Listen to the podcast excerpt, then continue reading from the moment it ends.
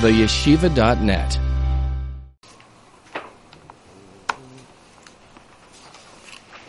Okay, we start today. Uh, we start a new mimer be'ezer Hashem Yisborach.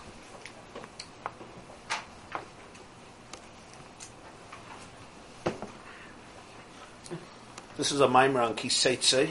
We did one uh, Kisiyana Leish, but this is on Kiseitze La Mulchama Aleivecha. The third Parshas Kiseitze. You go to page seventy, and is also connected to the month of Elul which we are about to enter. Today's Erev Rosh Elul. So you see Lamed Hey Amid Gimel, or page 70. Lamed Hey column 3 or page 70 in Kiseitze.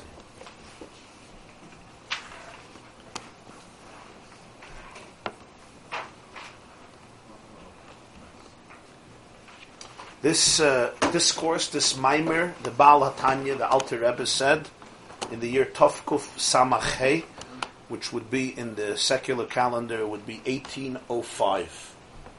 And it starts with the pasuk Hiseitzi la malchama aloivecha.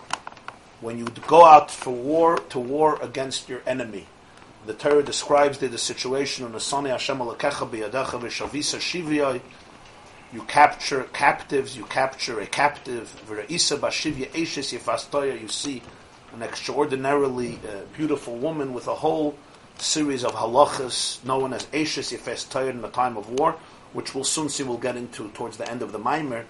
But that's how, that's the context of the beginning of Kiseitzi, Kiseitzi It's quite a, a, unique, rare, and interesting halacha where Rashi says, Dibra Torah, Keneged Yetzahara, the Torah addresses the unique uh, situation, psychological duress under which soldiers find themselves when they're battling on the front lines, which put them in a whole different category, as we know. So that's the toichen al pipshat of that uh, posuk of that din in the beginning of Kiseitz. Here he right away quotes a Zoyar, Hine Isa beZoyar. The Zoyar says, Shas tzloisa, Shas krova.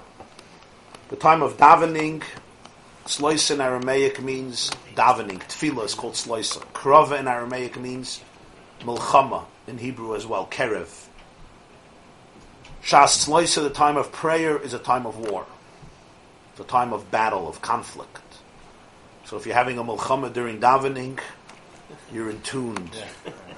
You're, you're, you're present. Uh, yeah, that's the word. Shas Tzloisa, Shas Krava. If a person is in war and they're expecting peace, they're just not in touch with reality. If they're in war and they're expecting war, they're in touch with reality. So Shas Tzloisa, there's a certain element of krava, of Mulchama. A Yid once came to the Chayza of Lublin, the Seer of Lublin, Rabbi Yaakov Yitzchak Halevi Horowitz. Not, not Horowitz, uh, Horowitz, right? What was the Chayza's last name? Huh? The Vice Nations. So with them, man. You try to forget everything. Okay. You also forget everything, the good stuff you could remember.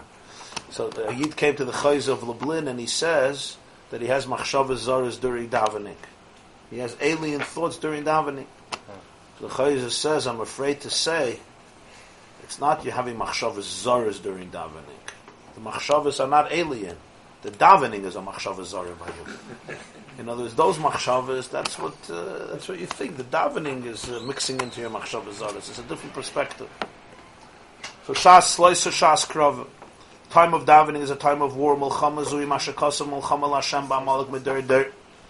This mulchama the Torah writes about in Parshas B'Shalach when it says is a mulchama against Amalek in every generation. So he just says it glata hate that this is the mulchama of mulchama lashem ba'amalik. Of course, Al Pipshad, the Mulchama against Amalek is a Mulchama against the nation of Amalek. But uh, in the world of Nister, this is the Mulchama. The Mulchama against Amalek is the Mulchama by davening. Shebechol doir v'doir ubechol yoim v'yoim tzarich lias mulchama zu b'nefesh adam and every single generation and every single day a person ought to engage in this war in the soul of the human being. So when it says mulchama lashem ba'amalek midor doir, it's not stam because Amalek will be in every generation. There won't be an Amalek in every generation. Even if there's no Amalek, this pasuk still applies midor dur. Why? because there's a different type of Mulchama, and this Mulchama happens in every day and in every single day. Where is this war? In the soul of man. The Chayvas Alavavas brings, Rabbeinu Pekudah brings the Chayvas Alavavas that there was a great king, a warrior who came back from war, very successful, and the great sage of the city comes out to greet him and says, Welcome back from the small war to the big war. The king was quite insulted. He just waged a tremendously great and awesome campaign. Successfully, he defeated, vanquished his enemy. And how does this sage tell him, "Welcome back from the big war to the from the big from the small war to the great war"? So he says, "The great war will happen in your heart." And in some ways, that's the greatest war, the greatest milchama. So every day and every day there is that in the nefesh What is this milchama? What is this war? Why is there a war? The pasuk says in Koheles, Shlomo Melech says Koheles Perik Zayin, Hashem made everything in this world.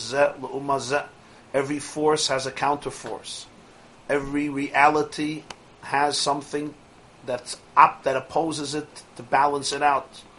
Everything is Ze le'uma ze. So therefore a person osa operates, a person has a nefesh de kedusha, a soul of holiness. What does this mean, a soul of holiness? It means there's Maisa, Dibur, Machshava, Midas, Seichel, the Kedusha. He enumerates all facets of human personality and behavior. Actions, words, thoughts, emotions, and cognition. Five things he goes through.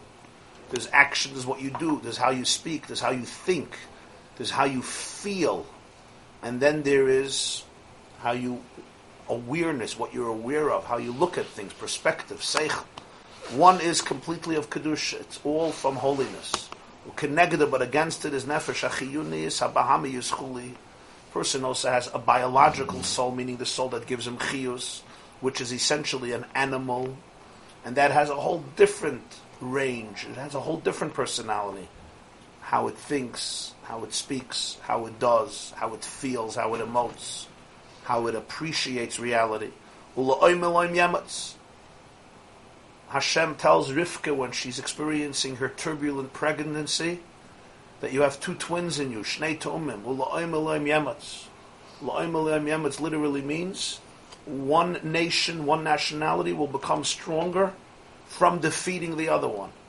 In other words, as Rashi brings there from Chazal, that Sur and Yerushalayim, Imola HaCharava, they both don't stand in equal. They don't. They don't. They're not. They're never identical. When one falls, the other rises. When one rises, the other falls.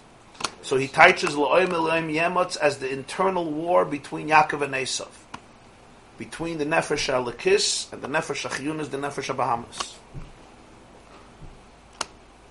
which of course explains, as he explains elsewhere, how Rivka had some peace and serenity from that conversation. At first glance, it's a strange story in Parshas Toldos. Rivka is in, can't have children, but she has. She becomes pregnant. And it says, habanim. The fetus, the, the, the, she thought it was one fetus. The fetus is turbulent. There's a lot of war, there's a lot of agitation. So Rivka says three words, Lama ze which means, why am I? Very fascinating expression to a turbulent pregnancy. She doesn't say, Oh, I'm in so much pain. I need a good doctor. I need some good homeopathic remedies. I need to go on a diet. I need to exercise. Lama Why do I exist? Wow, what a question. Lama Why am I? This is an existential question. It's not a regular question. A person is uncomfortable. So she seeks God. Vatelech lidrish es Hashem. Vayoymer lo Hashem, Hashem tells her, Shnei goyim bevitnech. Ushnei lo ummim mimeayich yiparedu. Ula oim eloim yematz v'rav yavetzai. There are two nations in your womb, not one. Two civilizations will depart from your womb. Ula'oim mila'oim. La'oim is a nationality. One nationality will become stronger from the other nationality, from defeating it. And Rivka apparently is at peace. What did she learn now that she didn't know before? What did she learn now? Before it was crazily difficult, and now it still was full of agitation and distress. So she learned it wasn't one, it was two. But if what was bothering her was the pain of pregnancy, didn't go away, what did he tell her? He said, okay, there's two nations. Ah, unbelievable. So now in my stomach I have two nations. Before I thought it was one huge crazy nation, and now I know it's two crazy nations. Okay. What's pshat? What's the Havana? The emes is that there's a very profound meditation and reflection on a deeper level. Al pi Soid, al pi Chasidus, al pi Pnimi this is the discussion here. Rivka's agitation is the agitation of every person. Every person is pregnant, symbolically speaking. But there's a vayisroitzatsu, this tremendous agitation. As Rashi puts it, she passed by a pagan ashram, or whatever it was called then. When, when we learned it, so the teacher said a church, and I wondered, the Christianity I thought happened a little bit after Yitzchak and Rivka, so I didn't know exactly how she passed a church. But whatever it was, I don't know that there were ashrams, but uh, the Far Eastern disciplines uh, pretty pretty ancient, according to the Zohar of some of Avram's children, right? He yeah. sent them to the east. Okay, it's a whole separate issue, right? Buddhism, whatever, Zen, Hinduism. It's associated with Avram's teachings, according to some. Shem Tuma Musar Laham. Huh? And the martial arts. Martial arts, uh, really? Okay. So you're saying we have to reclaim it? We have to reclaim the martial arts? Huh? We do. We're in Borough Park? You mean by the Kiddush after after davening? The Kiddush upstairs, the Tikkun? Okay, so so so sh- some pagan uh, center of idolatry, and, and, and of course Esav is, is trying to get out. And then she passes by a Beis Medrash. I don't know if it was Demir or, or, or, or Slabotka or whatever it was, but one of the Bate Medrashim. And, uh, and, and Yaakov wants to get out. Shine. What does this mean? This is an experience in every person. This is the Vayisroitetzu a person at moments can be inspired to God, can be inspired to a davening, to a mitzvah, to learning, to Avos Yisrael. A person could be gravitating to the Beis Medrash and everything the Beis Medrash represents. But the same person, an hour later, a half an hour later, a day later, is gravitating to the most de- immoral, promiscuous behavior. So a person looks, an honest person looks in the mirror and says three words: Lama ze anoichi. Who am I, and why am I? Who am I? Which is the real me? Who who is the real me? Is the real me the me who's davening with kavana, who's learning with kavana, who's, who's inspired, who's an inspired human being, an inspired Jew, an inspired husband, an inspired father, an inspired person? Or no, no, no. The real me is the other me. The me who experiences sometimes very base and I would say vulgar, sometimes vulgar instincts, promiscuous inclinations, and this and, and, and, and a person has proclivities and, and a disposition and characteristics and tivus, addictions or habits especially in our imagination that we don't share with others. And everyone, Yada Inish Benafshu, what people go through, by Yisroitzatsu, Rivka says, Who am I? What is real? What is fake? And if you're an honest person, it's very hard not to come to the conclusion that your inspiration is nothing but a celestial delusion. You know what that means? A celestial delusion means it's a it's a heavenly dimion. It's a chalam shechomu acherim al v'haraya. An hour later, not only is it out the window, but it's replaced by instincts that are so different, so opposite. And this may be referring to issues in terms of intimacy, relationships, or in terms of anything else, whether it's from anger, or we spoke about narcissism, or, or laziness, or depression, or sluggishness, or selfishness, whatever it may be, fear, all types of fears that people have. So she goes to Hashem, Vatelech Hashem. And Hashem gives Rivka one of the most important messages in life. The whole Tanya is based on this. Shnei goyim bevitnech. You have two souls. The lo- story of human life is not a story of one soul, it's a tale of two souls. Two souls in one city. Not a tale of two cities. It's not London and, and Paris. It's a tale of two souls in one city. That's the problem. In one city, the city is the human body, the human organism. The Gemara says in Nedarim, Ir Ktana Zehaguf, Nedarim Lamed Beis, the human being is a city. Because basically every human being is basically a city.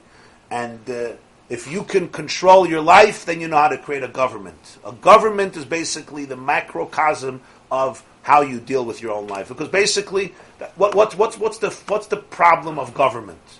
What are the arguments, the political debates for thousands of years how to run a country?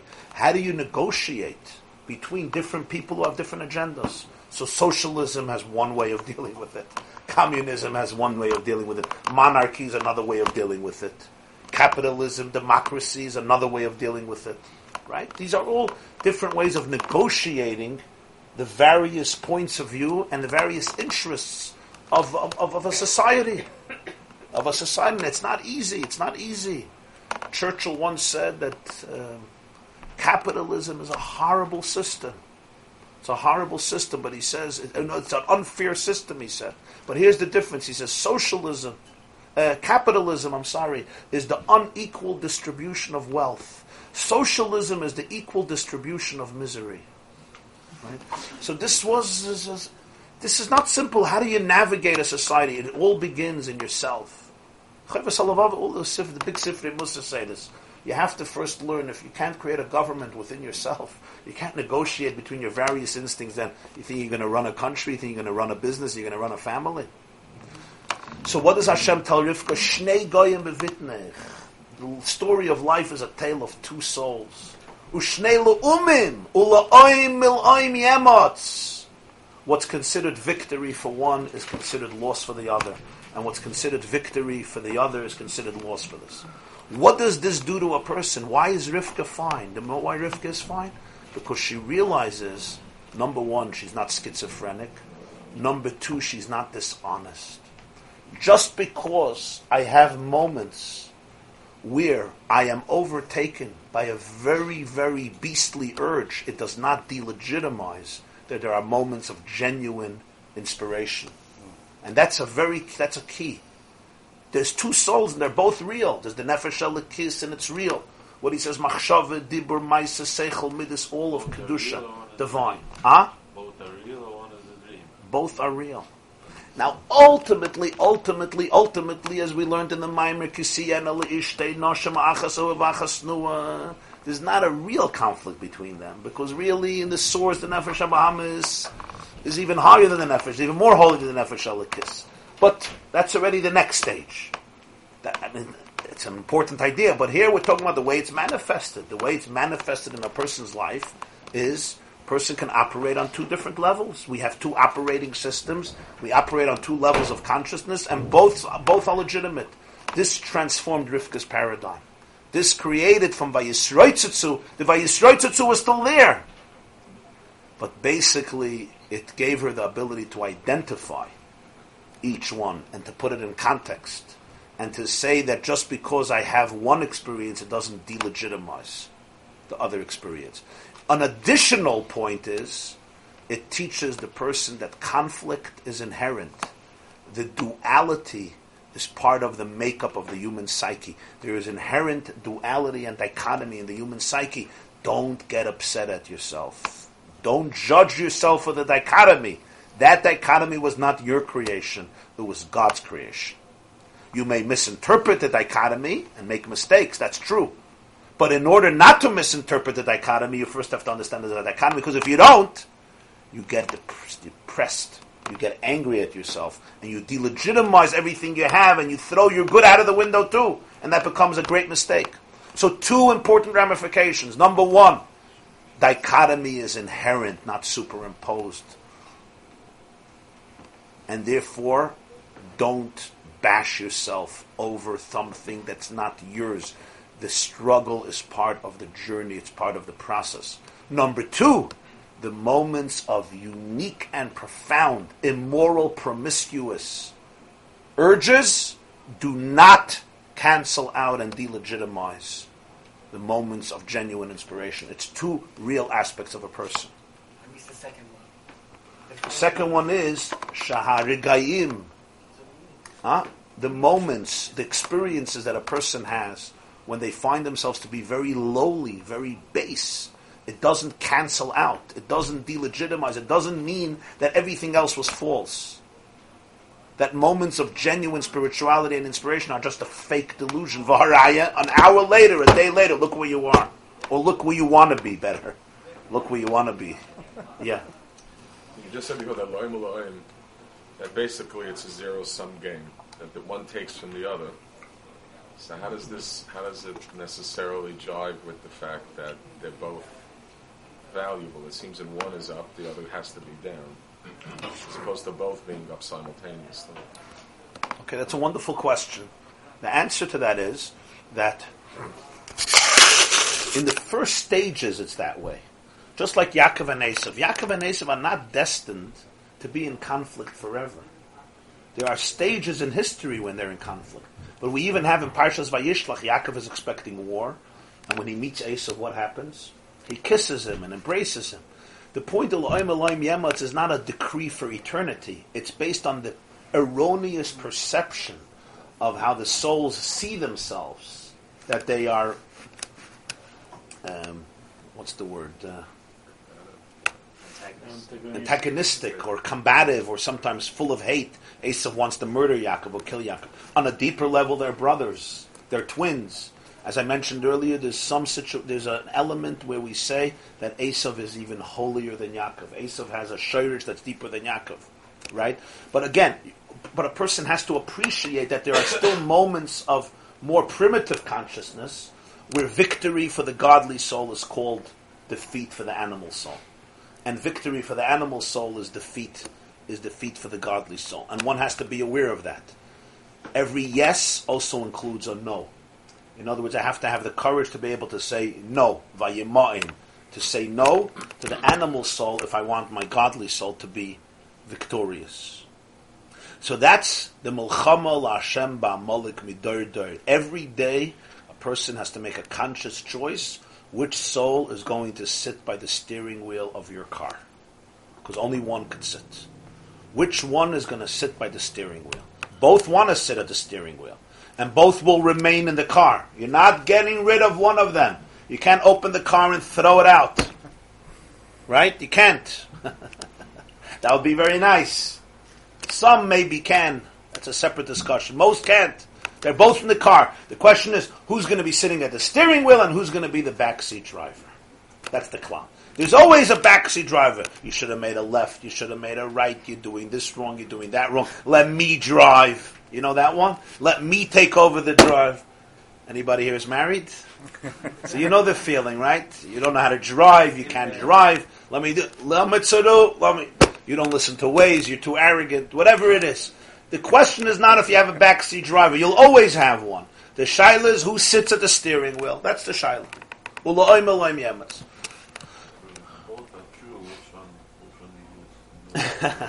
you want to know which one should sit at the steering wheel. That's what you want to know. Do you want a ticket? You don't want a ticket. huh? It's probably. Well, when you say the Nefesh Abahamis is true, what I meant true is as follows. It's true in the sense that what you're feeling is true. In other words, it's part of your life. In the bigger picture of things, however, real peace can only come if the animal soul is in the backseat driver and the godly soul is by the steering wheel. And the reason is because the animal soul, it's just like a dog and a human being. I told you once this, Marsha. If I'm going walking my dog on uh, Forshay or somebody else's, and the dog goes into a garbage can. There's some always good food in the garbage, and uh, you come, come, come, come. Let's go. Whatever the name of your dog, let's go. Dog doesn't want in the garbage. So there's two choices. One is you go into the garbage can because you want to be with your dog. Usually, I should say, hopefully that won't happen. If you insist long enough, the dog will follow you. Sometimes begrudgingly, and sometimes actually enthusiastically and willingly in the scheme of life, you could never get the godly soul to become the animal soul. It's just not going to happen because it's divine. But the animal soul, which is really only a distortion of the divine, could be challenged to either begrudgingly or willingly follow the godly soul. And thus, the solution to the conflict that is inherent in the human soul is only in one direction, not in the other direction. Because if I just follow my animal soul, my godly soul remains horribly starved, uh, uh, agitated, feeling an emptiness and a void, repressed and crushed. The other way, not. The other way, ultimately, the animal soul in its source is also Kedusha. So therefore, Kedusha doesn't destroy it. It actually feeds it, even though at the moment it's screaming that it wants to be in the garbage can. That, which is fine. That's part of it. Your type is what I'm saying. Okay. Now, lahagber nefesh. V'shas. This is what the Zohar means, that the shas hatfila is the time of the milchama between these two souls, because this is a shas ha'kosher. This man when the Jewish people daven, whether it's uh, usually in the morning, the shachar is davening, the Zohar says it's a shas ha'kosher. It's an appropriate time to wage this battle, because there's a certain energy that allows the person to be magbir, to allow his godly soul to triumph over the animal soul. Ein beparsha vayechi al pasuk Yehuda Ata in the parentheses. In a Maimer in Vayechi, we explain shebeis parsha is kriya shma, the kriya shma v'hoye im chinis Reuven v'Shimon. The first two parshas shma shma is Reuven, v'hoye shemaya is Shimon. Emes v'yatzev is Levi. Shmona Esra is Yehuda. Yehuda Ata, Yehuda Ata, Bittel. V'yesh loymar, the lechein zman krishma v'askaras yitzias Mitzrayim, shul inyan emes v'yatziv, hu at soif shloisha neged gimel Reuven Shimon Levi. Arba pchina. This is the mystical counterpart for the halacha that we just learned in Hilchas Kriyashma, that the time of Kriyashma ends after three hours, Shekain derech b'nei melachim lamed b'shalosh shoyes, three hours from either the Magen Avram from dawnbreak or the the Baal Hatanya and the Vilna Gaon from sunrise. Depends how you count the mornings. It's different zmanim as you see for Savzman Krishma. You always see Magen Avram, Gra, Rav. Magen Avram held it starts earlier, so it ends earlier. The other shit is it starts later. But it's at Shoyes, Sof Shalosh Shoyes. Shmoyna Esra, you have another hour. Right? Savzman Tfilah, you'll always see is an hour. If, if Savzman Krishma is 9.20, Savzman Tfilah will be 10.20. What is the reason for this? Spiritually, because the first three Krishma, the three parshas of Krishma, Shema, V'hoyim, Shemaya, and then Emes, V'yatziv, is Reuven, Shimon, Levi. That ends after three hours. Tfilah is connected Yehuda, so that you have a fourth hour, because the hours also correspond to the Shvatim. So that's Yehuda. So the point here is that there is a certain gilui of Rebchin, of Reuven, of Shimon, of Levi, of Yehuda. Now this he elaborates in Parshas Vayechi. What does this mean? Stam, Reuven, Shimon. Reuven basically is associated with vision, Re'iyah. Shimon is associated with Shmiyah, with hearing. Levi comes from the word Yilava, which means intimacy. Hapam Yilava Ishielai. My husband will accompany me. A unique connection. And then Yehuda, who is the Melech Shabashvatim, Yehuda Ata Yeduach, comes from the word Hoida'ah. is Tov Lahoidos Hashem, which means submission. So in Avodas Hashem, one relates to the first parish of Shema, the second parish of Shema, Emes V'Yatziv, which deals with Yitzias Mitzrayim, and that all ends after three hours, because Yitzias Mitzrayim they put together with Kriya Shema, and then you have Yehuda, which is Shemina Esra.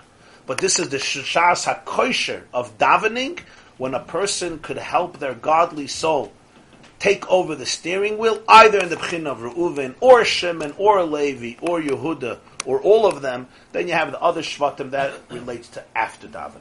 Yisachar, Zvulun, Dan, Naphtali, Gad, Asher. This is what happens after davening. For example, after davening, you go to learn. It says Mebeis Haknesses Lebeis Hamedrash. That's the Bchin of Yisachar. Chazal say Yisachar was the Sanhedrin. The Sanhedrin came from them. Then you go to work, business. That's Zvulun. Um, just he goes through the various Shvatim that goes throughout the day. Throughout the day, we go through all the twelve Shvatim. But in the beginning, in the begavening, we have the first four Shvatim. Now he says, V'hine Yisa b'Zoyar, the Zoyar tells us, Man dekota lechivya yavin lebrata de malka.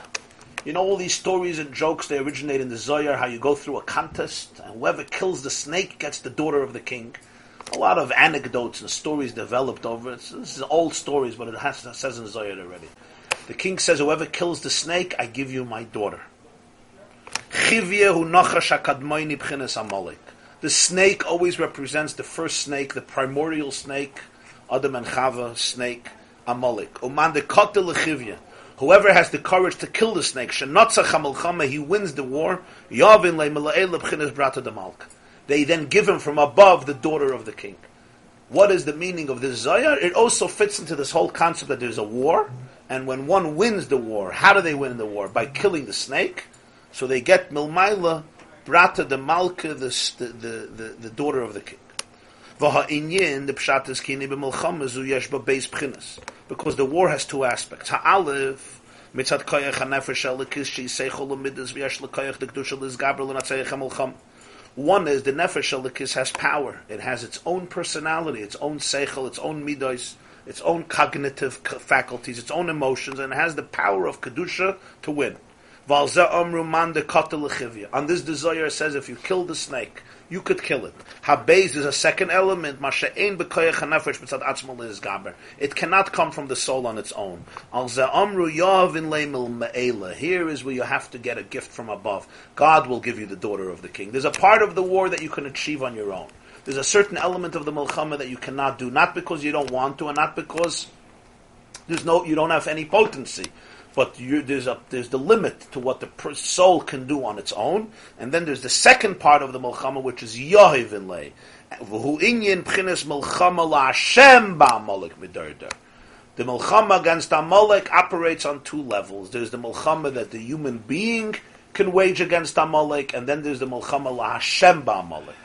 That's the second stage in the Zohar. Mandakatil l'chivya yav in lebrata de malka. There's a gift that's given from above because it's not what the soul can do on its own. So it's the sentence is a little bit inverted. Mandayav le uh, is was be, because yav. In other words, it was a result of the fact that he had assistance from above. It's not a gift because no, no, no, no, no. Mandakatil l'chivya stage one. Yav in lebrata de malka, which allows for stage two. But isn't state oh, you, you have been, killing the chivi is not part of the right? No, no, no. That's just yeah. Mandakat lechivi is stage one, stage one, and then yav and lebrata de malka, which allows something deeper. So it's not only a schar. You did this, I'm going to give you this. No, once a person goes through this process, now the empowerment goes to the next level with yav and lebrata de malka, as he will continue to explain what this means. What is the chivya? What is the brata de malka? What are the two stages of the war? And what is the Kiseitze la Melchama al Oivech? Kiseitze, page 68. I'm sorry, 670, 70. I stand correct, page 70. Um, the line starts Yalvin le Mela'ela, hu b'chinas Melchama Lashem Ba'amalek. 1, 2, 3, 4, 5, 6, 7, 8, 9, 10, 11.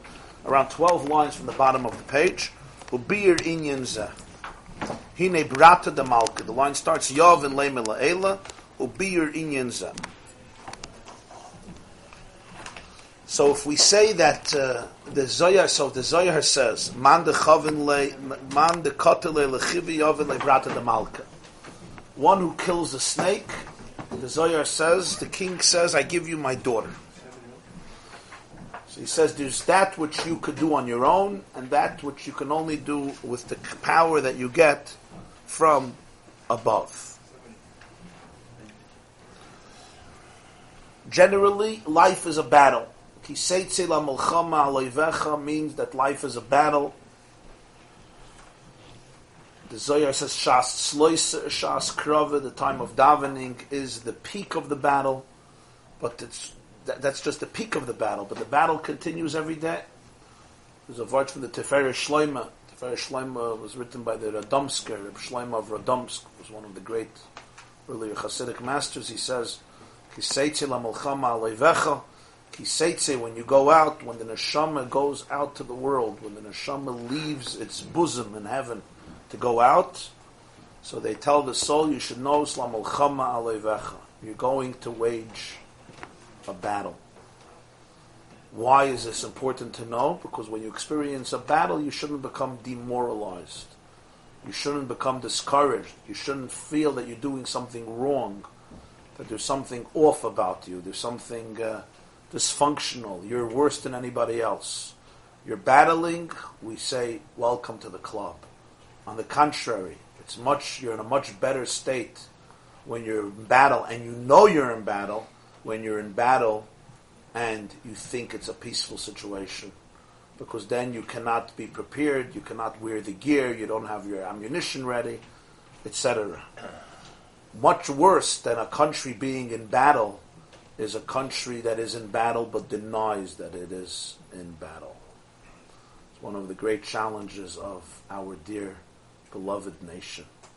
As Nachum Sokolov, the Zionist, said, Yidden zijn an am chachem v'novin, aber if the am chachem v'novin wat mar gehat a bissel a seichel will gewen good. If these brilliant people would have a little seichel, it would be good. When you're in battle and you deny you're in battle, it's a great tragedy. It's a great tragedy on many levels, psychologically, practically, militarily, morally, and so forth. So spiritually also. Kiseitzi, you have to know it's la mulchama levecha. You're experiencing a mulchama, good, you're alive. Welcome to the club, you're alive. Why is there such a mulchamas? He says because we operate on two states of consciousness constantly. We operate not on one level of consciousness, but on two levels of consciousness. And the fact that you vacillate from one to the other, that is called human life. One minute you're in this state of consciousness, and an hour later you're operating on another level of consciousness. We don't have one operating system, we have two operating systems, and they're sometimes diametrically divergent, different, and sometimes diametrically opposed, not just different. And the same human being can literally operate on both level of consciousness, and they're both true.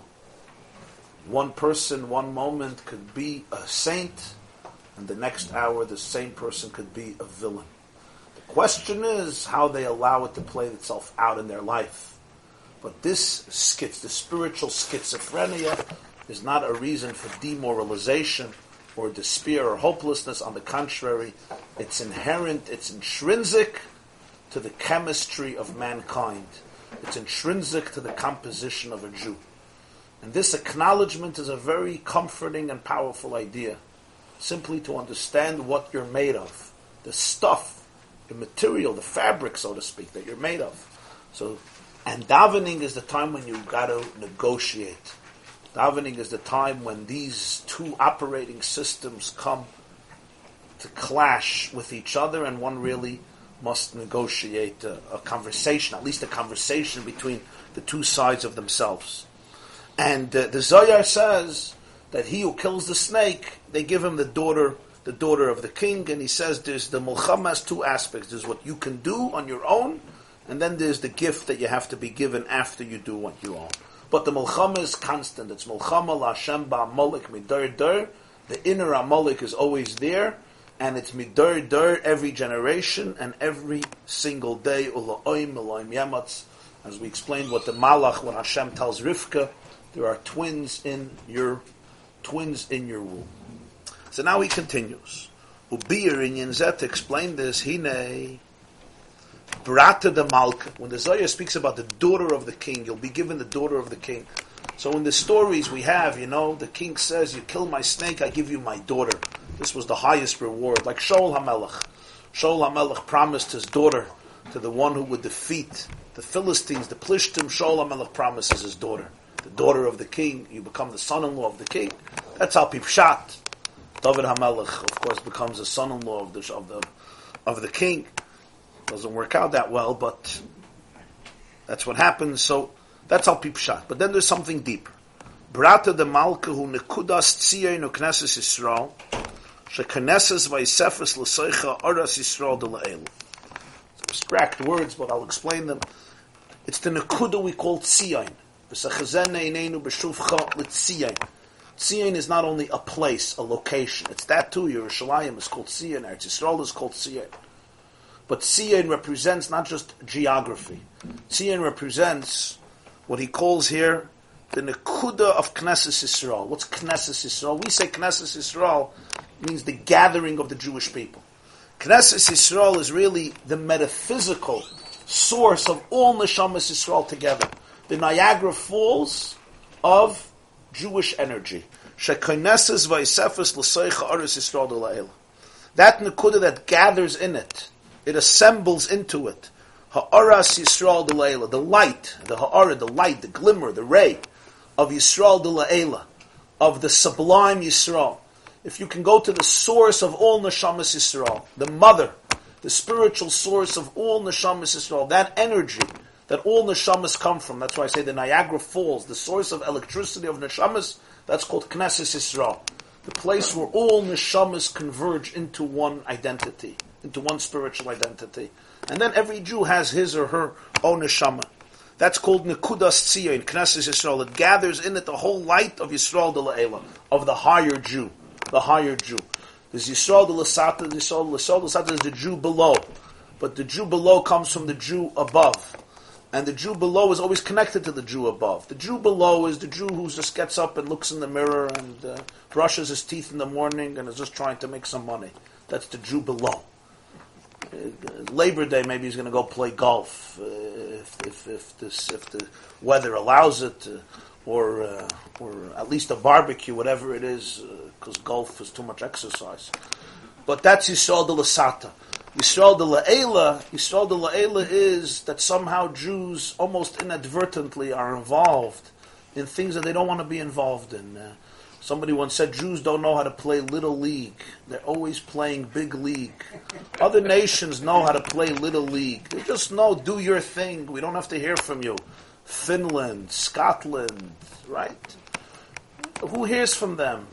There's 300 million people that live in uh, in uh, Indonesia. You know that 300 million people live there? Of course you don't know. How would you know that 300 million people live in Indonesia? When do you read about Indonesia? When there's a tsunami, you read about Indonesia. In Israel, you have 7 million Jews. 7 million, the front page every day, front page of almost every newspaper, every website.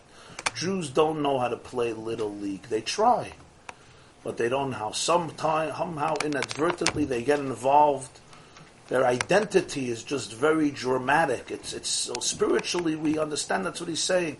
Jews are at the vortex, the vortex between heaven and earth. They're in the eye of the storm, in the whirlwind, you know, in that whirlwind of the storm. That's Lili. Yisrael La'ela means the, the higher energy of all of the Jewish people gathered together. Nekudas Tzir. It's very hard to understand the Jewish story if you don't understand Yisrael La'ela because Yisrael de Lasata doesn't make sense. That's what Jews say. We're just regular people. We just want to eat sushi and drink some wine, and, and, and we're not interested in anything else. We're just people like any other people. That's one of the great claims of so many Jewish leaders in our generation. Treat us like regular people. The only state, the only country in the world that claims that it's normal and it's just like any other country is Israel always maintaining we're just like any other country. Our people is just like any other people. But somehow nobody buys it. Why they don't buy it? There's a reason they don't buy it. They don't buy. We try to buy it, but they don't buy it. They never bought it, and they never will buy it. Nobody looks at Israel as a regular country. Nobody looks at the Jewish people as a regular nation. The Jews are the only one who view themselves as normal. And even we know how complicated it is for us to view ourselves as normal. V'hi b'chinas nekudas halev u'pnimiyusay hamizgala b'klolos neshamas Yisrael b'chinas. Here you have this romantic, poetic expression about what a Jewish soul is. Tzion is called nekudas halev, the core of the Jewish heart. Upnimiyusay, its deepest pnimius, its deepest inside which comes out b'klolos neshamas Yisrael. The pnimius nekudas halev doesn't come out in one Jew or another Jew necessarily but it comes out in the story of the Jewish people. It comes out beklalis neshamas Yisrael. Bebchinis ru'usa de liba, it's called ru'usa de liba. Ru'usa means ratzon, liba means lave. In Aramaic, ru'usa is will, desire, yearning, lechtzing, lechtzung in Yiddish, pining, asp- as- deep aspiration. It's called ru'usa de liba. Bebchinis ru'usa de liba, the ratzon halev. Kama shakasav b'chol levavcha, sheyesh beis levavas, chitzayni yisalev, pnemi yisalev. The Chala Vavcha means, the Gemara says, there's two vases. It says in Yerushalmi Brachas. Why two? Because there's two hearts. So Al Pshat, we all know the Mishnah in Brachas, B'chala Vavcha, the Gemara in Brachas, Nun Dalet B'shnei Yitzarecha. Yitzar Tov, Yitzar Here he takes it one step deeper. In the Jewish heart, is the external heart, and the core of the heart. Chitzayni Yisalev and Pnimi Yisalev. Tzion, Brata de Malka, This is Ru'usa the. It's the Nekudas Halev. It's the Pnimius Halev of the Jew, which comes out in Klolos Neshamas Yisrael, which has something called Ru'usa the Liba. Or Ratzin Halev. This is the Pnimius Halev that every Jew has. But it comes out in the story of Neshamas Yisrael. In Knesset Yisrael, in the source of the Jewish people, this emerges and it, it's fanned in its full splendor, in its full power in every Jew, it comes out in one way or another, sometimes revealed, sometimes concealed, sometimes extremely concealed, sometimes absolutely eclipsed, but always present, always there. There's two chitzonius alev and in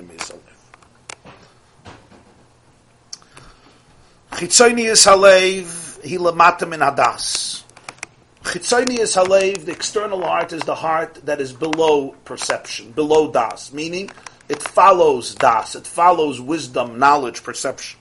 Shememena lukcha, comes from it. It's the emotions that come from awareness. We feel real, we feel about things based on how we think about things. This is a very important doctrine that the way we feel about, the way we think about things is ultimately the way we feel about them. There's no feeling that doesn't, is not preceded by a certain awareness. Now, this is important because uh, often people think that emotions are just an independent domain, uncontrollable, lack of control. In fact, uh, many branches of psychology advocated that idea. Your emotions are just completely self contained, they have their own GPS, their own navigating system. Today, more in positive behavioral psychology, there's more studies that a person has a lot of control over their emotions. And the Baal HaTanya was a very big uh, fan of, a very big advocate of that idea that Lev comes from Das. As he says, Mimena. How you think about things is how you will feel about things. You may not be able to change the facts, but how you think about the facts is how you're going to emote about the facts. So when you're feeling something towards somebody, we often just take it for granted. We don't challenge it. If I feel love, if I feel suspicion, if I feel threat, if I feel hate, if I feel anger, this is what I'm feeling. But the truth is, you're never feeling this because of the other person. You're feeling this because of the way you're thinking about the other person. It's because how you're processing the other person. It takes a lot of discipline and courage to be able to go back, to step back and re examine the emotion from the place of what is this person making you think or making you how are you perceiving what they're saying? You're putting it in context. You're framing what they're saying. There's no emotion that lives in a vacuum. Every emotion comes from das. There's a certain perception. That's why two people can hear exactly the same thing. One person doesn't even hear it and the other person for three weeks is miserable is plotting their assassination consciously or unconsciously. They both heard the same thing. One person is like, okay, gamata, right? Amen, gamata. Yeah. Lubavitch, there's a joke. It's not such a joke. The Lubavitch Rebbe used to give, he had a beautiful lulav and esser. So people wanted a bench on his lulav. So the first day of Sukkot, he would give it all the days, whoever wanted a bench, after he benched early in the morning. So he gave it to somebody. It was the first day. So he tells the person, Matona al menas lahachzer. Because the first day you can't be yotze with somebody else's lulav. You can't be yotze with the chivasi belulav shula. You have to have your own lulav. So he gave you a gift, but he said it's amanas lahagzer. The person says, Amen gamata. You understand? He didn't understand. He thought the Rebbe was giving him a bracha. So, uh, so he says, Amen. Why am I saying this? I forgot. So two different people can Yeah, the same thing. Perceive something. see something. Two people hear the same statement. Think, I guess um, I had uh, my own uh, machshavas. Okay, but I'll call upon him. So das, every emotion is preceded by a das, by perception, and the way I perceive about the way I perceive something is how I'm going to feel about it.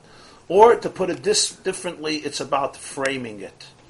You can have a picture, a beautiful picture. If you don't have the right frame, if you don't have the right frame, you'll ask the designer of your house. They could charge you an extra twenty thousand dollars for getting you the right frames. What does the frame do?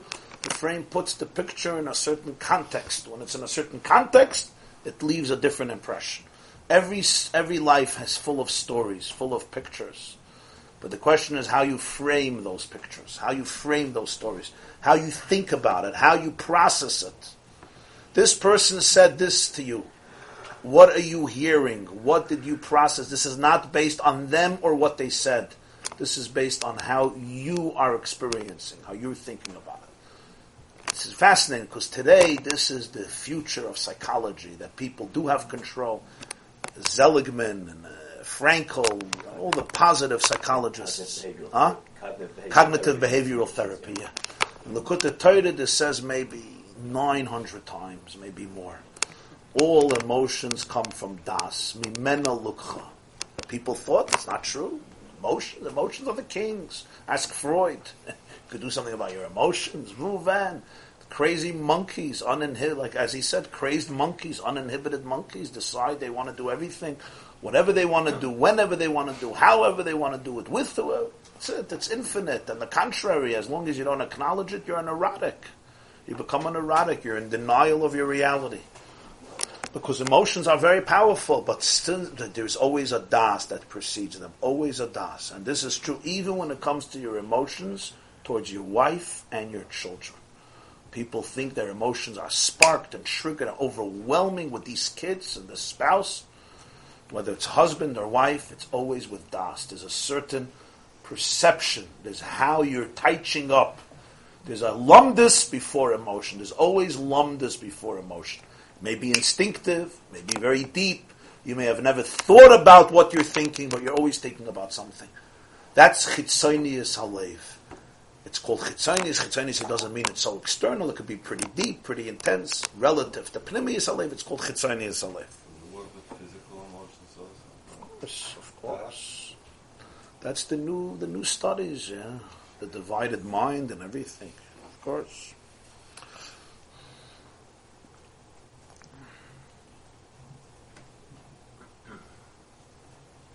What other emotions are Psychosomatic, you mean? Or if You mean psychosomatic hot, stuff? Cold, hot, you can't say you thought about it and now you feel No, I understand. Even there, I'm not sure, but uh, even there, it's probably. I mean, people do walk on hot coals. You can ask Anthony Robbins. Chitzoni yisalevi lemata min adas shemimena lukcha. V'hi is gabrus hanefesh bekoyach hasagosa v'haskalosa. It's the soul that prevails through the power of hasaga, comprehension, haskala, awareness. Shemaskelis um is It meditates. It becomes mindful. Now here, he's addressing Chitzoni Yisalev specifically one's relationship to Hashem. There's the Jew, there's the Tzion, there's the Yisrael of Bechol Vavcha, who experiences Bechol Vavcha. The Chitzonius or the Pneumius. So the Chitzonius is Maskelis um is The soul meditates.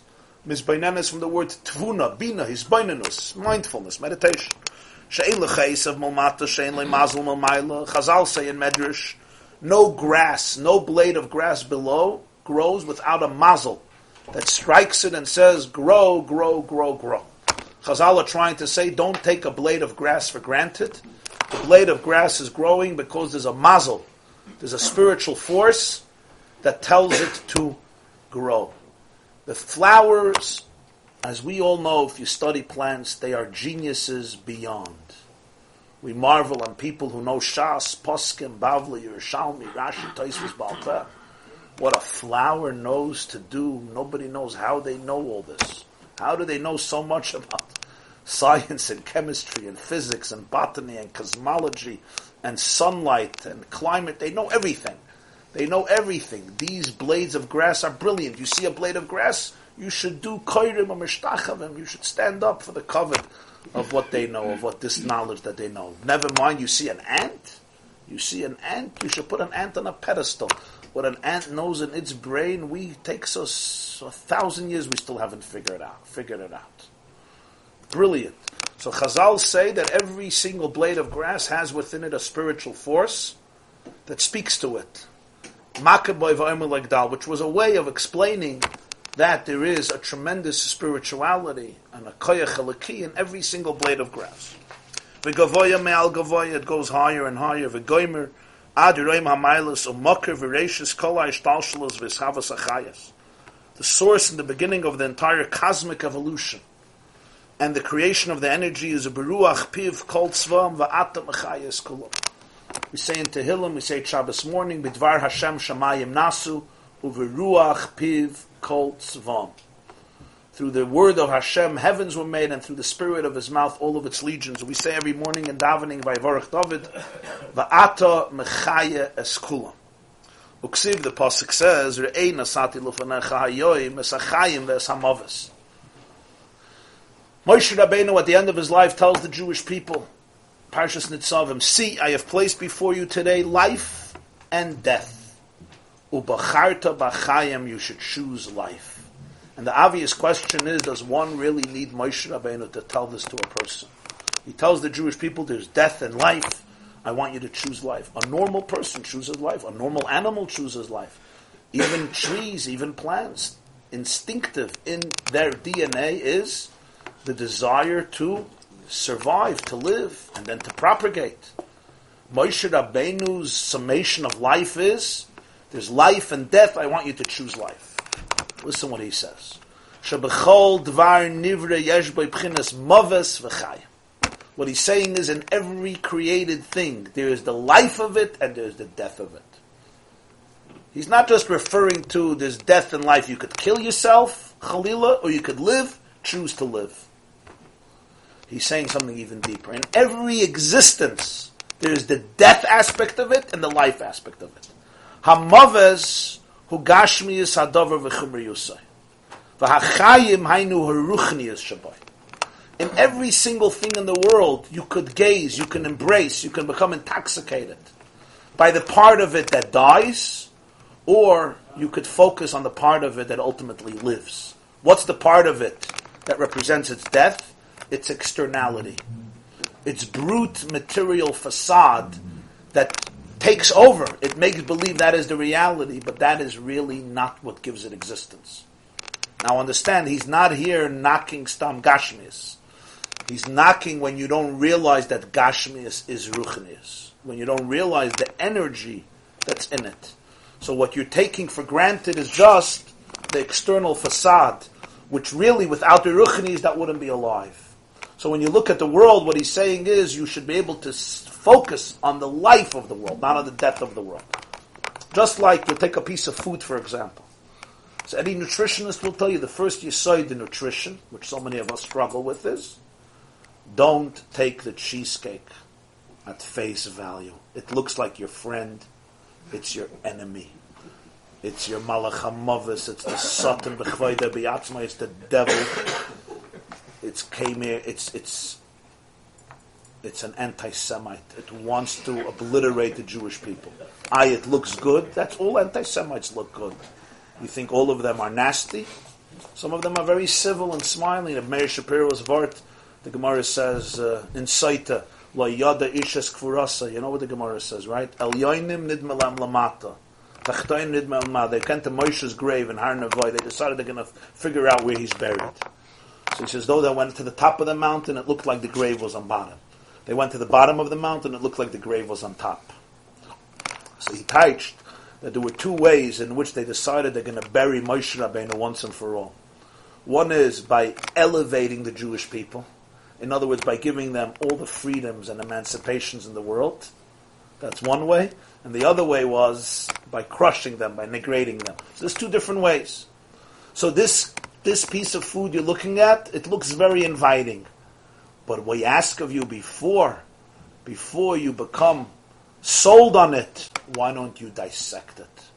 Take this beautiful piece of cheesecake to your nutritionist Take it to a scientist and let him dissect it. Right? Take the cigarette to your doctor. Let him dissect it. Let him show you what happens from this. First of all, what it's made of. Besides the fact, don't just treat it the way it looks on the plate. What happens to it after seven seconds? Imagine if you would go to a restaurant and they would serve you the food after it came into people's mouths. How much people would pay for those meals. So the food industry, which as you know is billions and billions and billions of dollars, is all based on seven seconds. From the moment the waiter brings the plate and puts it down until it's in your esophagus. How long does that take with most Jews? between seven and nine seconds. Doesn't take longer. So for those nine seconds, we are ready to pay who knows how much because it looks good, and for those seven seconds, it's going to taste good, right? So what is it? I'm worshiping the death of the food. What says the death of the food? Not its real value. Its real value is that which goes into the bloodstream, that which becomes part of my chios, my neshama, my personality. But I'm saying in Pashtan Gashmias and everything, you could look at that which is displayed artificially, externally, or you could look at its pnimius, at its core, that which remains. The whole world is that way. So Moshe Rabbeinu says, he doesn't mean life versus death in their dramatic expressions. That too. But he's saying something much deeper. In every nivra, there's that which makes it live. There's the chayim of it. There's the toichin of it. The toich from the word toichi is the pnimius. And then there's the chitzonius. Ubacharta b'chayim. Every moment in life, you have to choose between the death of the reality, between that aspect of reality, which ultimately is its dying part, and the part of reality which ultimately is its its living part. And that's even true in the blade of grass. There's the Asav, the physical Asav, but what is ultimately allowing it to be, allowing it to exist? It's the Dvar Hashem, the Mazel Hamakav Oimelik Dal. We know today, even in uh, these words are not so strange today, even in the world of science and physics, because we know that every single nivra, everything that's created, is comprised of millions and billions and trillions and zillions and ultimately sextillions of atoms. And each atom, each atom on its own, is comprised of so many different subatomic particles that make up one atom. And then the atom has to combine with not hundreds of atoms, millions, billions, sextillion atoms in order to ultimately constitute and make up one object, one object, one, one, one leaf, one ant, one drop of water, whatever it is, one finger, etc. We don't even can't even imagine how many atoms, how many atoms in one finger. But the atom itself, the atom itself. So you have the core of the atom, right? What is the core of the atom called? Huh? The nucleus of the atom. And as much as we understand, but what we do know is you have the electron that goes around the atom, and the space between the electron and the nucleus of the atom is huge, to the point that the expression is, the way that we understand it is, that more than 99% of an atom is empty space. More than 99% of an atom is empty space. That means when you're looking at something, because it's so small, our eyes don't acknowledge the empty space. We just make everything cohesive. We put it into one mass. Too small for us. But if one would really be able to perceive reality, they would be able to perceive that not just most of it, almost all of it, besides a tiny fraction, is empty space. That means that if you would take the whole matter, the mamoshas of this planet, the part of this planet that is actually substantial, it's not empty space, it would fit into a suitcase. It would fit into a suitcase. So you're looking at this world, what are you really looking at? You're looking at empty space. What is the empty space? That's where the Dvar Hashem is. That's where the divine energy that says, that tells it to grow. So yes, our eyes turn it into a very big, powerful world. But if we would have that ability to perceive, we would realize that if you could take the entire planet, everything that has real substance, not empty space, it would fit into a suitcase. So what's the whole world? The whole world could go into a suitcase that you put into the JF that you're carrying in JFK airport. Now, what does this mean? Of course, Hashem didn't want us to see the world that way. He wanted us to see a big world. But that's what Moshe is saying. In every nivra, you could see the part of it that's mavis, and you could see the part of it that's chayim. So he says the mavis is gashmi sadav v'chumri yusai, because that's not its substance. What is its real substance? Its real substance is energy, spiritual energy, and the chayim is the ruchnius. Shayidezel b'charta b'chayim, as he continues, la'aves Hashem ki hu chayecha. You should love God because He's your life. What does it mean He's your life? Because He is the life of life. And the source and the root of all. Anything in contrast to Him is b'chinas mavis. In other words, what does it mean mavis? It means you're choosing that which is not real in the nivra. You're choosing that which is fake in the nivra, that which is external in the nivra. If you want to suck the marrow, what Moshe Rabbeinu is saying is a bacharta b'chaim. I want you to suck the marrow out of life. How can you suck the marrow out of life? For this, you have to look at the life in everything. What's the life in everything? The life in everything is that which is its core of existence, its root. So la'aves Hashem alekecha kihu chayecha. What does it mean to love Hashem? You're not loving something abstract. Kihu chayecha. You want to love your life. You want to love your life. But what is your life? What is the chayim of everything? The chayim in every nivra is the elikus of the nivra.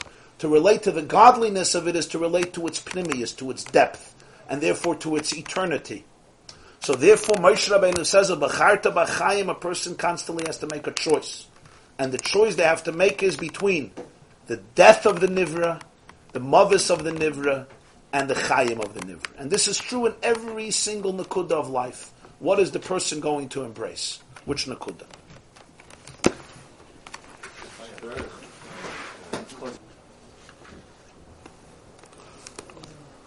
So Moshe Rabbeinu says at the end of Parshas Nitzavim that we read in a few weeks.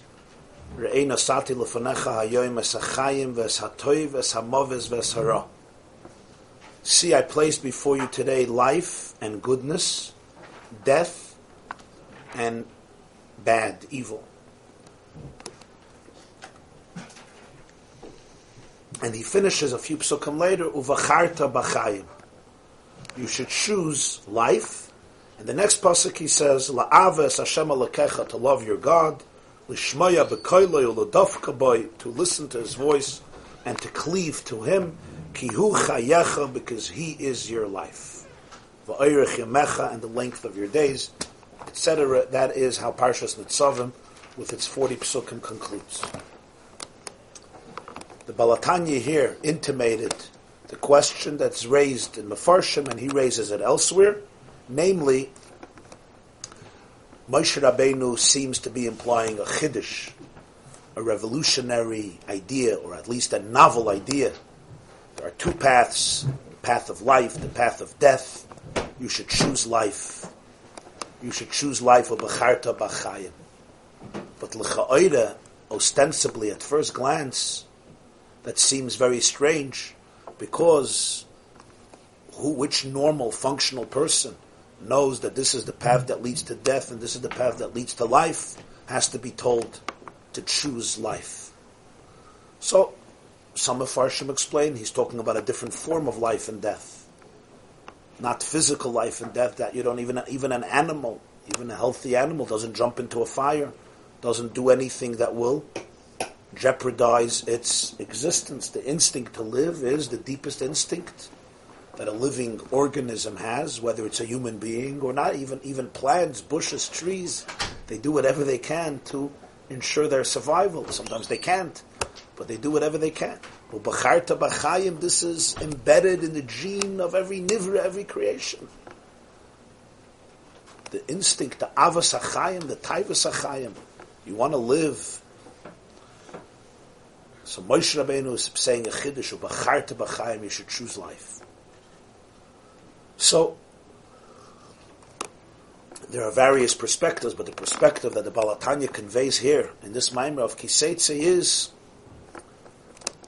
quite profound. And that is, Moshe is referring to something deeper. That in every nivra, in every existing reality, every reality that exists in the world, in yourself or outside of yourself, in the world of doimem or tzemeach or chayim medaber, everything, there's the chayim element of it and there's the mavis element of it.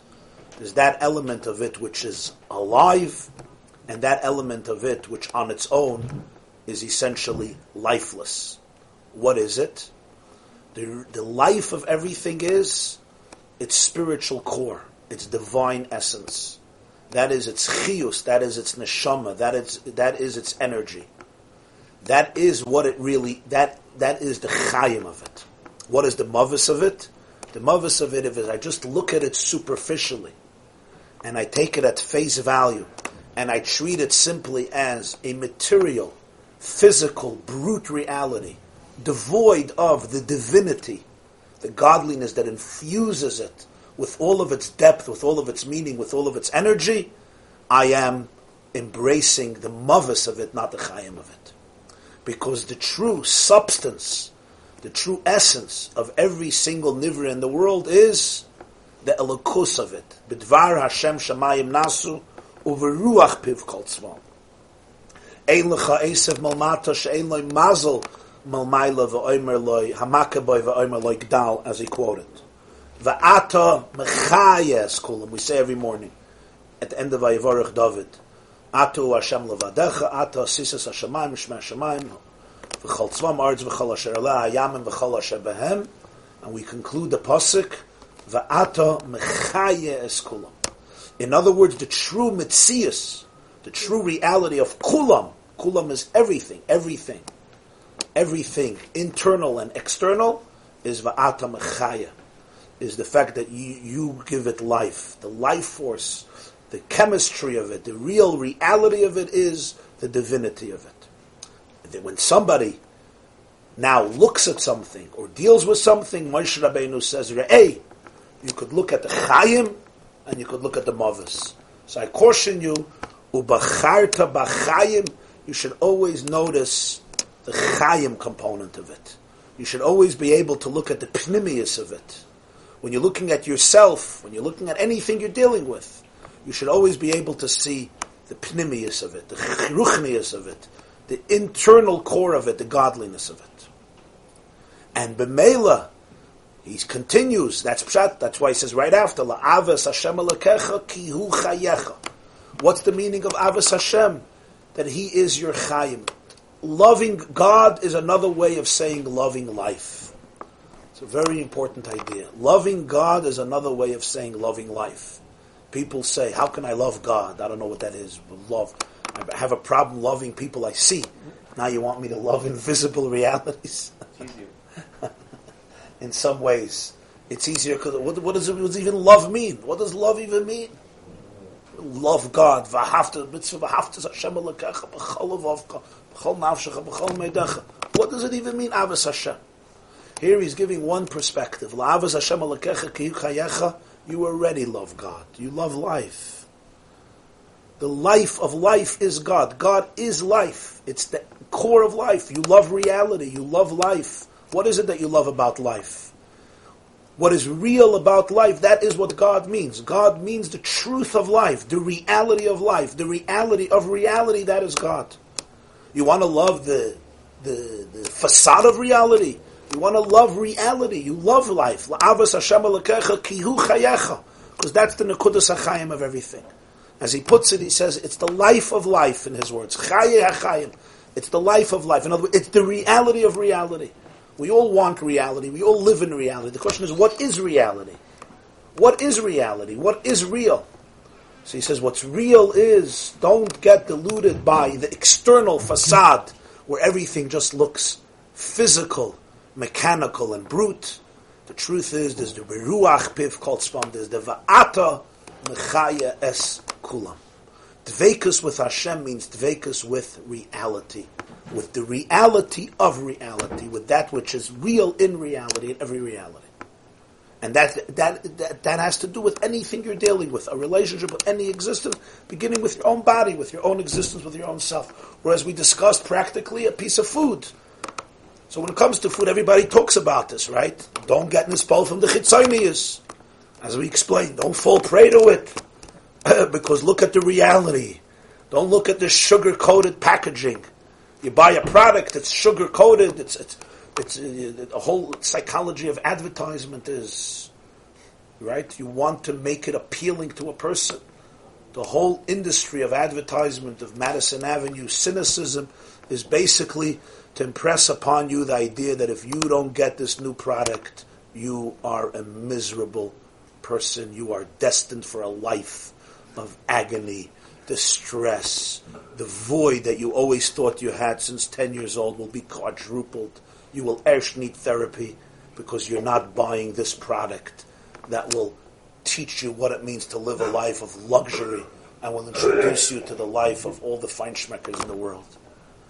And they play with our psychology brilliantly. You look at the picture and like, wow. And even if I don't get it, but the first moment I could get it, I'll get it because it plants a seed.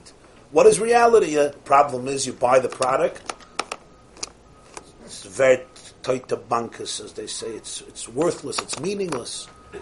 It contributes to your joy, like turtles in New Zealand contribute to your joy. Actually, watching turtles in New Zealand would probably contribute to your joy far more than this. Besides the fact that maybe a shmata. In other words, the point is in life you always have to be able to distinguish between looks, appearances, and substance, between the outer and the inner, between the external and the internal, between the chayim and the mavis. On the contrary, when the external is infused with the internal, then the external is seen in a new way. It has real value, it has real significance when the Gashmi is seen as an expression of the Ruchni. So it's not a denigration of the Gashmi. It's elevating it to allow to see what its real life is. Every moment you have to make a bchira b'chayim in the pnimius, the pnimius of everything. And he continues. Zeu, four lines from the top, one, two, three, four, page 70, kisetz. Zeu, roime mois kel begroinam v'cherev pifiyas biyadam. We say in Pesukei de Zimra, the last psukim of the last uh, of Tehillim, Hallelujah, Shiru Lashem Shir Chadash Tilasi Bekal Chasidim. So we say, Roime mois eil begroinam v'cherev pifiyas biyadam lasos nakama v'agoyim toicheichos mala'umim lesser malchayim bezikim. You remember v'nichbedeim b'chav levarzel. These psukim ring a bell. Huh? Some of you said it already this morning. so Pasha the English translation, it's good sometimes to know the Pasha the English translation. What are we saying? The exaltedness of God is in their throats. V'cherev pifiyos a double-edged sword, a sword with two mouths, two edges, biyadim in their hand, to take revenge, lasas nakama, against the nations who oppress them, rebuke against the nationalities, to uh, arrest lesser, to uh, uh, Incarcerate. incarcerate malcheim, their kings, bezikim and chains, v'nichbedeim and their respected monarchs, their glorious men, bechavle barzel with uh, shackles of iron. Lasses behem mishpat kosov. You didn't think you say this every morning, right? In Hebrew, it sounds different, right? So, what is this? What is this? On one level, Api Pshat, it's talking about the suffering. David Hamelech is describing the, the anti. Uh, there was no word anti-Semitism then. the word anti-Semitism is a phrase that was coined, uh, I think, in the 1870s by a German, uh, a German journalist. William Marr. But uh, but David Hamelech Lahavdil wasn't talking about anti-Semitism, but he's talking about the fact that many kings or empires or nations wanted to destroy the Jewish people. So the exaltedness of God is in their mouth, like when he fought Goliath and other situations, the Plishtim and other enemies, Moav, Amalek, etc. Lasas the. As usual in the teachings of the Baal Shem all these psukim are brought in and applied psychologically and emotionally internally. So he says, now we'll understand the pasuk. Ritzoyne loymar, goyim. When we talk about goyim, who are these goyim we're talking about? Lasus nekam of goyim. He says, I hate to break it to you. You're talking about yourself. You're not talking about anybody else.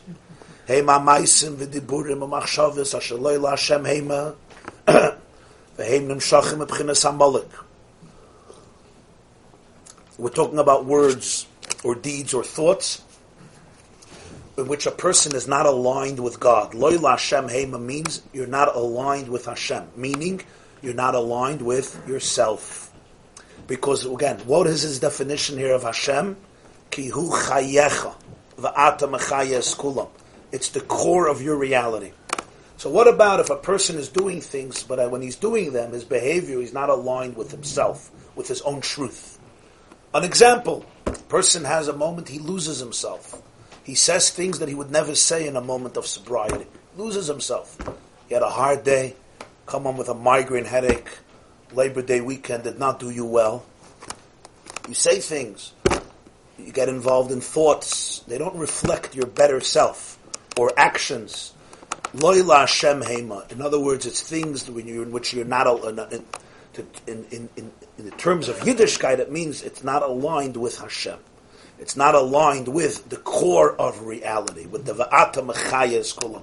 In other words, you fall prey to the death rather than to the life, to the aspect that dies rather than to the aspect that lives. Because in every single thing, as we said, you have the two things. You have the part of it that's going to die.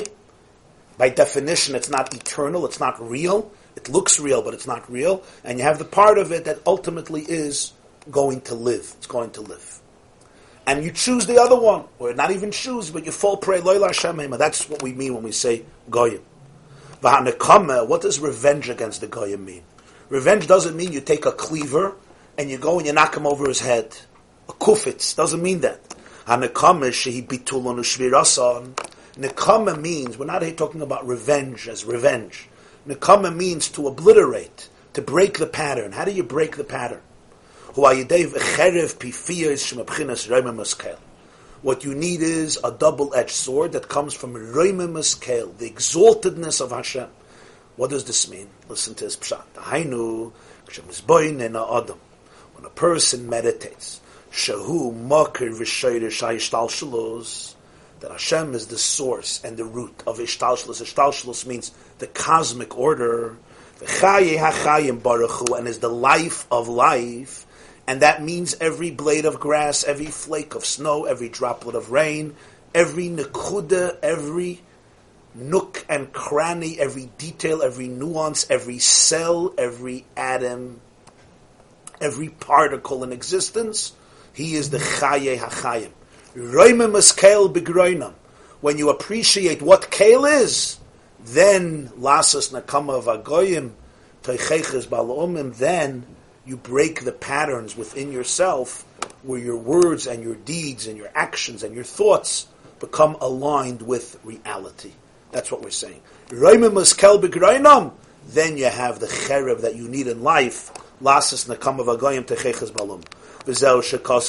Yaakov Avinu tells Yosef in Parshas Vayechi. He speaks about the city of Shechem. Asher lakachti miyad ha'amoiri b'charbi uvekashti. Remember the pasuk in Vayechi? I took it with my sword and my bow. The Tirgum Unkelos says the Targum Unkelos b'tsalusi uba'usi. Charbi and Kashti is my prayers and my requests. What's the connection? The Tar- Moshe Yaakov says, I took Shechem with my sword and my bow. So the Targum says he means Bitsalusi ubausi, with my davening. Why is Charbi and Kashti davening? Why is davening a bow and arrow? Shooting an arrow? Using a sword, a dagger? What is this? Shaidei hatfila. Shabon niskarim and musiv shvachav shamakam. Because through tefillah, what is tefillah? Tefillah is basically focusing on the fact that Hashem is the essence of all reality. Nasim is a b'chinas cherev v'keshes levatla rasha b'nafsha. Tefillah creates the sword and the bow and arrow in order to break the patterns of Ra, of fragmentation, of disalignment from God in your own soul. So we see this already in Chumash. Bechar b'yuvakashti means davening. Davening is called a cherev. That's why the Zohar says, Shas tzloisa, Shas Krava. The time of davening is a time of Kerev. We see this already from Yaakov Avinu in Parshas Vayechi. The difference between the sword and the keshes. And by the way, it's two different types of weapons. What's the difference between the Cherev and the keshes? Close. Huh? Close up. Close up in distance. One is a visible enemy. He's right in front of me. You use a sword. The chiddush of the bow and the arrow is it was the first weapon that was devised early on in human history, the history of the Homo sapien, to be able to target the invisible enemy or the distant enemy. So the Baal Hatanya says that there's two enemies within. He says this in Parshas Vayechi. There's the conscious one and there's the unconscious one. There's that which you see and that which you don't see. And as we know, that which you don't see is sometimes far more lethal and dangerous because you don't see it. It's far away. Far away meaning could be right in you, but far away in terms of consciousness. So there's charbi and there's kashti, it's two separate avodas. Isn't between a minion and a yachid? The, the bow and arrow is the feel of the yachid and the sword is the feel of the brisker of, where did you hear that? I think it's a Gemara, no? No, no, no, no. It's not a Gemara, but they say in the name of uh, Reb Chaim Soloveitchik or his son, either Reb Chaim Brisker or Reb Velvel Brisker, another vart, a very geschmack vart, and that is the difference between a sword and a bow and arrow is a sword. You don't have to be that skilled. I mean, if you're doing professional sword fighting, daf kennen, but even an amateur person, you give them a knife, you give them a sword, right? You know, Rahman al Islam in Israel, the le- le- recent wave terror, you take a, go to the kitchen, they take chicken, kitchen knives in 2015 and 16, killing people. And imagine what the world has come to. We thought we're developing uh, nuclear energy, atom bombs, and our neighbors showed us kitchen knives. We could do it with kitchen knives. We don't need anything else. Cleavers, kitchen knives. That's charbi. Kashti, you have to be able to aim. You have to know what you're doing. Kashti, you have to be skilled. So in davening, from the Brisker, they say in davening there's two components. There's the davening of the nusach of the Anshe Knesset HaGdolah. That's a sword. And then there's davening in your own words. That's a keshes. When you're davening in the words of Anshe Knesset HaGdolah, so you're using sacred, powerful words. You're using a sword, it's going to have an impact. With a keshes, a bow and arrow already, it depends on individual skill, depends on individual connection, depends on individual mindfulness where you are. Because you're creating, so to speak, your own tefillah. You know, when you're when you're singing somebody else's song, if they're a great singer, you know the song is going to be good. When you're creating your own song, it may be gewaldic, may be brilliant, but it also may be uh, amateur. You're reading somebody else's poem, the greatest poem, you know it's a good poem. If you're creating your own poem, it's not yours. It's a bow and arrow, but it's yours. Okay, I'll call upon him. So we see here the connection. Kel begroinam pifiyas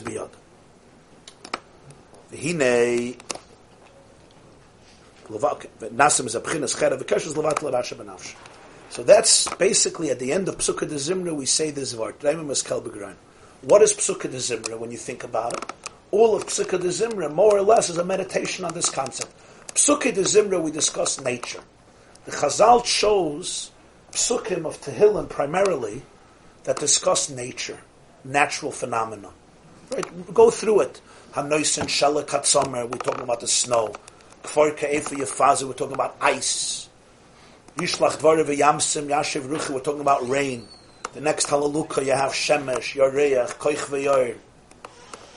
Taninim, crocodiles, Age, Barad, Shela, Kitar, vapor, fire, snow, ruach sarei, sedvarim, mountains, mounds, fruits, trees of fruits, cedars, chayas, behemoths, domesticated animals, undomesticated animals, birds. What are all these? What are we talking about? What's the point here? Hallelujah again, hallelujah again, hallelujah again. How many times does God want to be praised?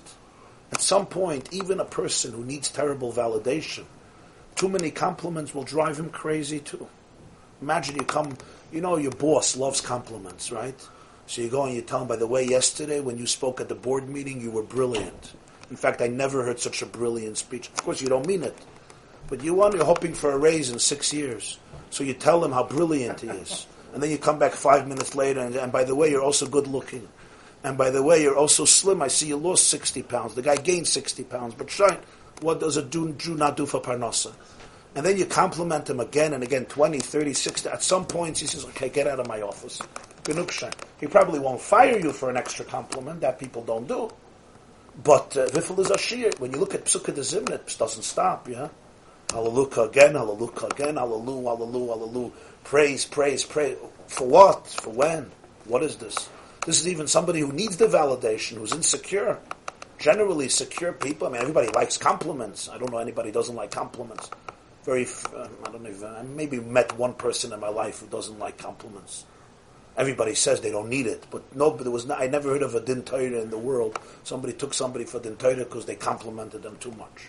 No need, a shatnish. Doesn't hurt anybody. I don't know. I think I maybe met one person who couldn't care for compliments. Maybe two people really couldn't care. It's a unique skill. It's a unique thing. So here dealing with the Rebbeinu Shalom and every Jew Pesukei de Zimra again, again, and again. Compliments, praise, praise, praise, hallelujah. When kids are raised with davening in yeshiva, young age, they wonder about this. They ask this question the first time, usually at age six. But you know what the answer they get? What's the answer you got? when they ask the question at age six, why are we doing this every day? Doesn't God get bored? Forget that I get bored. Doesn't God get bored? Mela, I get bored. Okay, shine. I get bored of the learning also, he says. I get bored of everything after five minutes. But what's the point of this? Okay, so there's a lot to discuss in this, but here we learn, we discover one nakuda. And that is, every day there's a battle again on the soul of reality. Can you look at the world and see the chayim of the world and see the mavis of the world? All Pesukei de Zimra is basically doing is teaching you, cultivating a mindset to be able to look at a flake of snow, to be able to look at a shrub, to be able to look at a frog, to be able to look at a butterfly, a worm, a bee, a mosquito, a flea, to be able to study the skin on your body, to be able to study or look at anything in the physical world within yourself or without yourself, and be able to align it with the true reality. In other words, to be able to see it as an expression of the divine. Pesukei de Zimra teaches you the Va'ata Mechaya Skulam. It's a celebration of the world, but in terms of seeing the world from its pneumistic perspective. Is that needed every day? The question then is not why every day. The question is why not every minute of every day? This is the battle of life. This is the challenge of life in anything I deal with. Can I look at the core? Can I dissect the core? Can I embrace the core? Or do I fall prey to the external? All addictions, all bad habits, all proclivities, all promiscuous instincts. When it comes, let's say, to machshavas zaras that people have in work, or during the day in terms of relationships and all these things. What is it about? It's basically you're infatuated by something external, whether it's a website, whether it's alcohol, whether it's a casino, whether it's a particular image, whatever it is, everybody in their own life and their own struggles, what are you doing? You're infatuated by something external that you think will fill the voids in your life and will give you the ultimate joy you're looking for. The problem is, even you're misjudging, first of all, what you need, but you're also misjudging the reality of that. Because you're not looking at the pneumius of that reality. You're divorcing the chitzonius from the pneumius. So Pesukei, there's a lot to say about this, of course, but Pesukei de Zimra is that daily meditation to align your reality with reality. Va'ata mechaya eskulam. Roimim kel that's what you need for the cherev, lasas nekama vagoyim, the goy inside of you, that your thoughts, your words, and your actions should be aligned with your own true life. What is your true life? That is la'aves Hashem alekecha ki hu chayecha. That is what chayim is. What is chayim? Chayim is elakus. Chaya chayim is elakus in simple English, a relationship with God is not about suspension of self. A relationship with God means realization of self. Did you understand what I said, Reb Moshe? A relationship with God is not about suspension of self, it's about realization of the self. Kihu chayecha. You want to love your life. You don't want to love a shell of your life. You don't want to love an external appearance of your life you want to actually love your life. So if this is the case, then it means that Judaism is really searching for the holistic life, the holistic life, the organic life, the life in which you're in line and in touch with the truth of its reality. He says,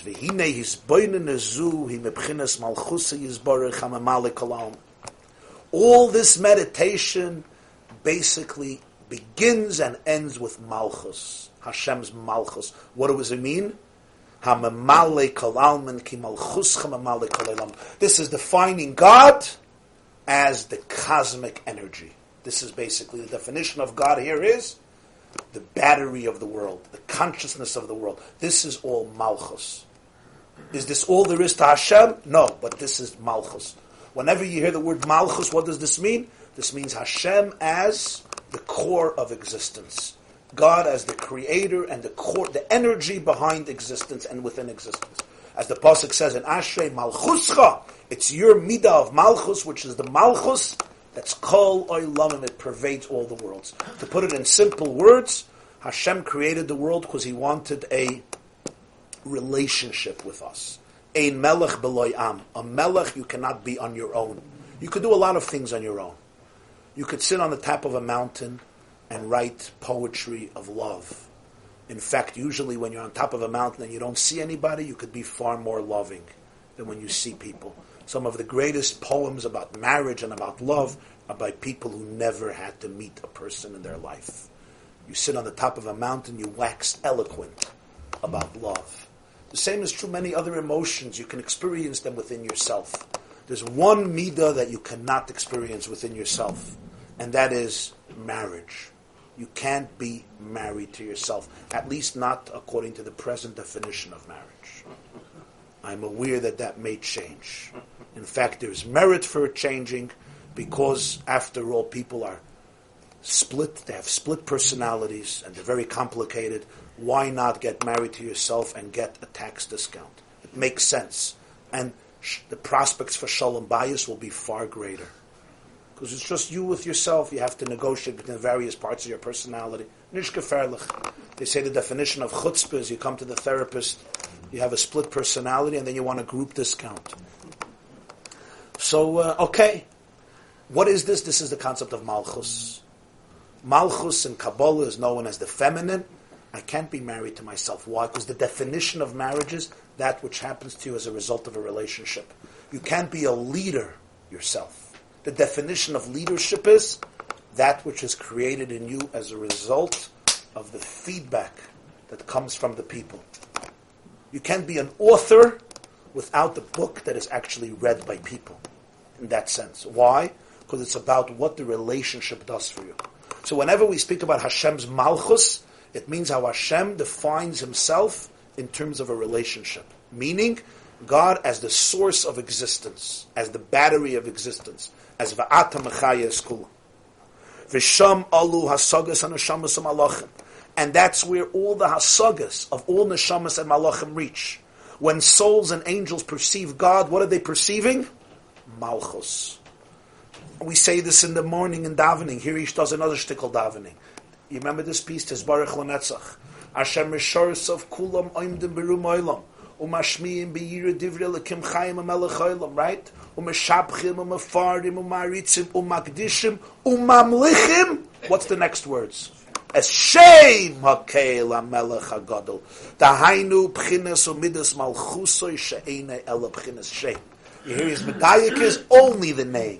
We say, Maritzim, Amdishim, Amlichim, the name. No, he says, only the name. Only the name. Only Shem Hakel. She'ene Ela Pchines Shem. It's only a name. I ask you a question. Is your name you? The name that people have in the world, is that them? Is that them? It's two separate worlds. There's the name that he has, and there's who he is. One of the greatest tragedies of reading about heroes who changed the world is how much their children hated them. Albert Einstein. Right? Karl Marx. In the world, they're like, wow. Theodor Herzl in the Jewish world.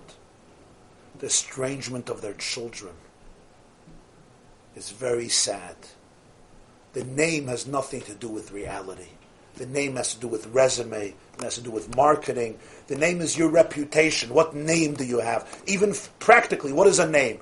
A name is here for me to be able to define you. You don't use a name for yourself. The name that you have is not about you, it's how you're experienced by others. What type of name does this person have? The way people see him. What Hashem has also a name. What's the name of Hashem? The name of Hashem is the way he's perceived. How? Through life. through living, through the organism.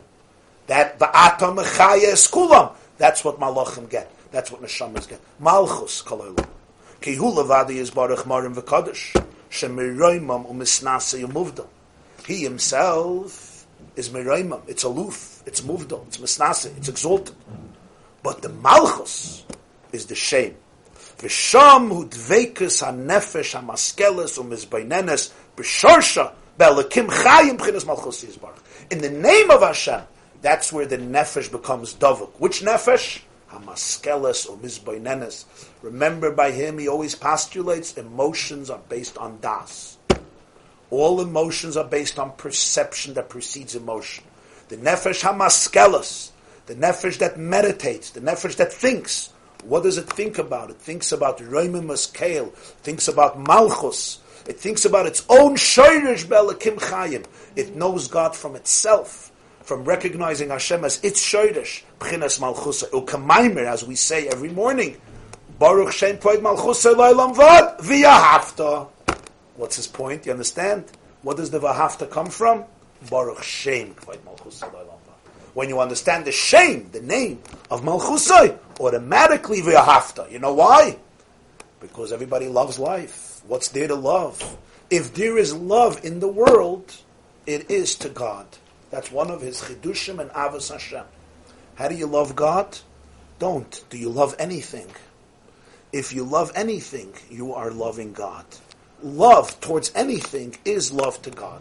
Why? Because the reality of reality is Hashem Kulam. So Baruch Shem Kvoid Malchus Loilam Vod B'Meilav Hafta. Once you recognize the shame, that's for your hafta.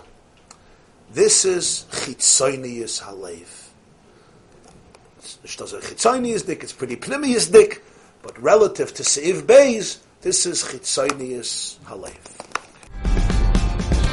This class is brought to you by the yeshiva.net. Please help us continue the classes. Make even a small contribution at www.theyeshiva.net slash donate.